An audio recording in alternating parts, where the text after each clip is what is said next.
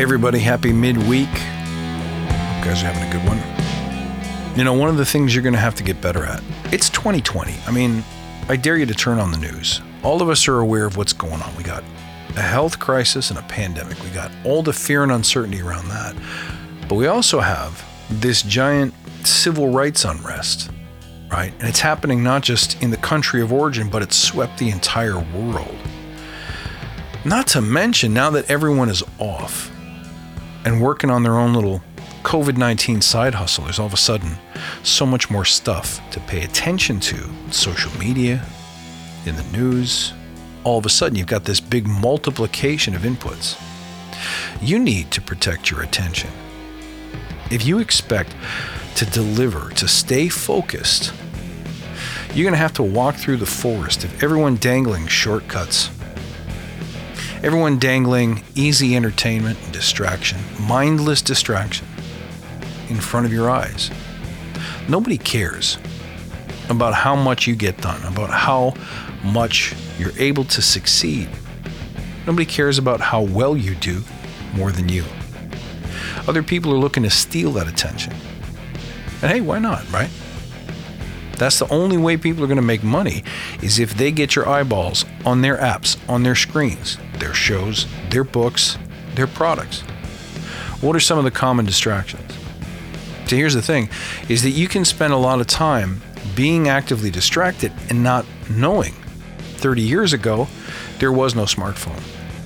And it was really easy if something distracted you, you could just switch it off. There were no pop ups. You didn't have things actively standing in your way trying to grip your attention.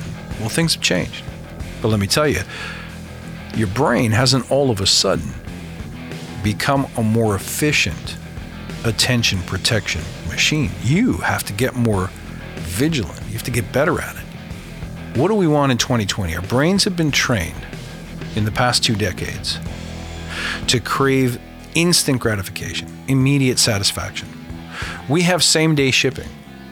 When I was a young man, I would order the latest Star Wars. They're like these special offers. And it would say right on it, We'll take up to six to eight weeks for delivery. International orders will take longer. By the time you got something, you'd forgotten you'd ordered it. And if you're a kid, by the time you received something, you were no longer a kid. You didn't want the toy anymore. So we're used to immediate instant gratification. We're addicted to it. So the more things that we have in front of us that give us that dopamine hit, that rush, feeding the demon, the happier we are. The other thing is that grabs for attention are more frequent than they used to be. You know, there'd be commercials every eight to 10 minutes on the middle of the news.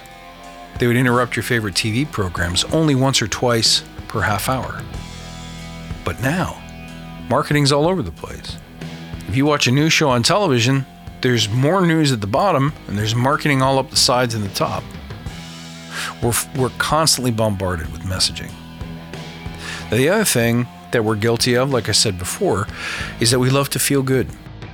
All of these distractions promise, explicitly or implicitly, to make us feel better, to relieve the pain, to take away the loneliness, to take away the suffering, to end our struggle, our search do they deliver? Most often not. And if they do, they do it in a junk food kind of way. It's toxins, it's poison for the soul.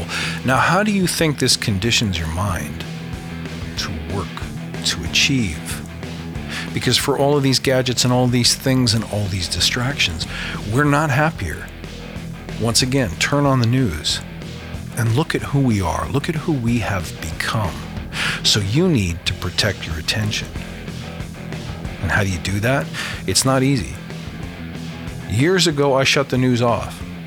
I check in once a day. I have a digest. Another thing I had to do is go a little bit off grid. I have tracking blockers and privacy protection, cookie blockers, all those things because I don't want to be found. I don't want people to know things about me so they can market to me better. Turn it all off. I've abandoned most social media, knowing that the things that I post end up being the product. I'm not interested in that. But I'm also not interested in the latest and greatest disease, which I call fighting with strangers on Facebook. Sitting around trying to prove yourself right is a 150% complete waste of time. Go chase goals, go do something else. Now, here's another thing you may have to rid yourself of toxic people. If you're the average of the five people you spend the most time with, who are you spending time with? What does your network look like? Who are your people? Who's your tribe? Do you have somebody watching your back, making you accountable for your own success, for your own results, helping you stay disciplined, helping you stay focused, helping you stay positive? If you have those things, you're among the few, you're among the fortunate. But if you're like most people, you probably have a network of people who are telling you why you're crazy, why you can't do what you want to do, why you're wrong to dream the way you dream, why you should wait, or why you should consider the risks, think twice. Be careful. Don't do that. I wouldn't do that. Well, let me ask you a question.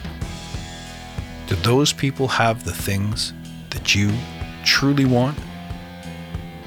Because if they don't, you should never take advice or input or criticism from people who are not living a life similar to the one that you desire. That's a bad idea.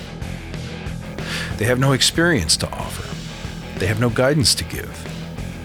In fact, all they're bringing you is their fear fear that you'll exceed them, fear that you'll abandon them, fear that you'll get where you're going first, fear that their deepest desires may never come to pass.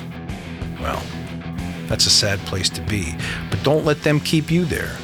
Don't let them drag you down. If I think about the times where I've had ambition and I had a goal and I failed to achieve it, it's because I failed to protect my attention. I let things get to me people, distractions, marketing, bad news. I allowed it in. That's a choice. Make a different choice. Today, if you're serious about achieving something, in your agile team, as an agile leader, as an entrepreneur, as a practitioner, hey, even as a developer or a tester, protect your attention.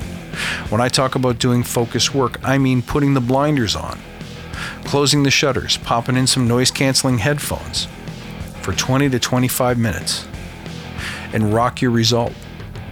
You can come up for air after the 25 minutes are over. Stretch, commune, socialize, whatever you got to do. But if you don't protect those precious 25 minutes, at least two, three times a day, you're not going to get very far. Something to think about, guys. How do you protect your attention? Reach out and let me know. You can find me at badassagile.com or on Twitter at badass underscore agile and on Instagram at badassagile. Don't forget to join the Facebook Badass Agile Listener Lounge. Links are in the show notes. I'll see you soon, and until then, stay badass.